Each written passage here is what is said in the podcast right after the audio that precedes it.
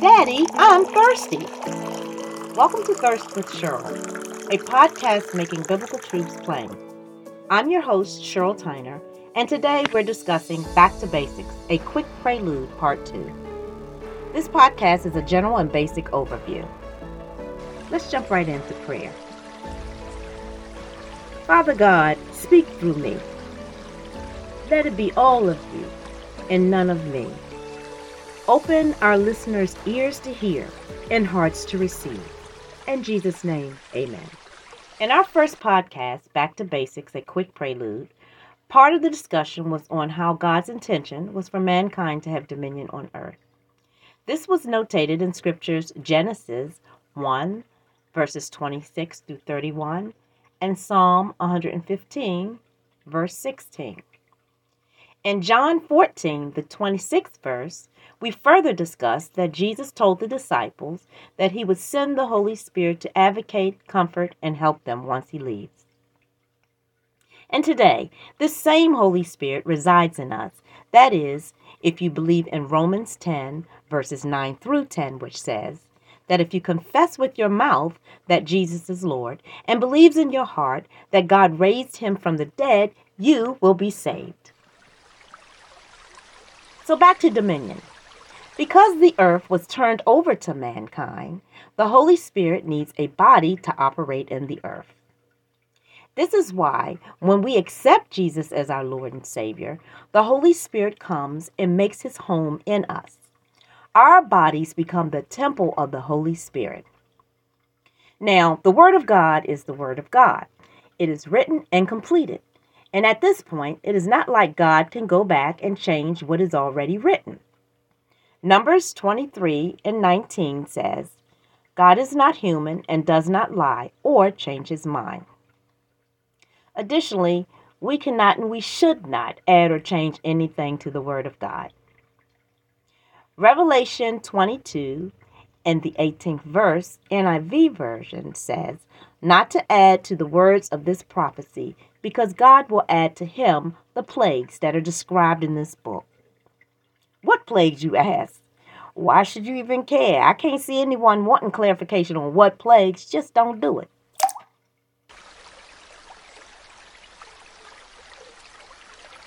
Okay, so back to dominion again. Because of the fact that the earth was turned over to mankind, the Holy Spirit, as mentioned before, needs a body to operate in the earth. Acts 1 and 8 says that you will receive power when the Holy Spirit comes on you, and you will be my witnesses. Mark 16, verses 17 and 18, goes on to say how that in Jesus' name we will drive out demons, speak in new tongues, lay hands on the sick, and they will get better, and so on. Now, I encourage you to read further on your own regarding the power that the born again believer will be endowed with. Now, Satan also needs a body to operate as well. In the book of Matthew, the eighth chapter, verses 28 through 34, Jesus was traveling through the town of Gadara when he saw two demon possessed men who approached Jesus from their tombs. They were so possessed and fierce no one could travel past where they were located. The two men shouted, Jesus, Son of God, what do you want with us? Have you come to punish us? Now, according to what was said, it was evident that the demons were speaking through these men. The demons knew that this was Jesus. Now, just beyond where, the, where Jesus and the two men were standing, there was a large herd of pigs feeding down the hill. The demons saw the pigs and begged Jesus, If you're going to deliver and free these men, please allow us to go inhabit the pigs as our new home. Then Jesus said, Go! And the men were delivered from the demons. The demons then went to inhabit the pigs. The pigs then rushed down the steep bank, jumped into the lake, and drowned to death. In the same note, we allow Satan to operate in us when we yield or act on the suggestions or thoughts that he puts in our minds. When we think about cursing out a friend, when we think about misappropriating monies of a loved one, when we cheat on our spouse, when we get high or drunk, when we purposely lie or steal, and so on and so on. These thoughts are put in our in our mind by Satan. Of course, these aren't thoughts that are from God.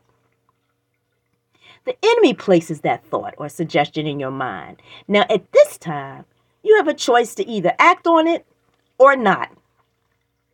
You can dismiss it and cast down that thought, like it says in 2 Corinthians 10 and 5, or you can react and take action on that thought. It is when you act on it that it becomes sin. Consequently, the circumstances will always be detrimental. It may not seem like it at first, and you may get away with it or think you're getting away with it. But like a mouse going for a piece of cheese on a mouse trap, bam, you're caught. John 10 and 10 says that the thief, or Satan, comes to steal, kill, and destroy. So remember, like part one, this was only a basic prelude. There is so much more. My hope and prayer is that you receive revelation or light from what you've just heard. Why not practice 2 Timothy 2 and 15, which says, Study to show yourself approved to God. Amen. At the end of each podcast session, I want to remind each listener of two scriptures. Hebrews 2 and 1, the NIV version says, We must pay the most careful attention to what we have heard so that we do not drift away from it and forget it. And 2 Timothy 3, verses 16 and 17, the NIV version says, all scripture is God breathed and is useful for teaching, rebuking, correcting, and training in righteousness, so that the servant of God, which is you and me, may be thoroughly equipped for every good work. You've been listening to Thirst with Cheryl. We look forward to you joining us again next week for more biblical truths made plain and simple.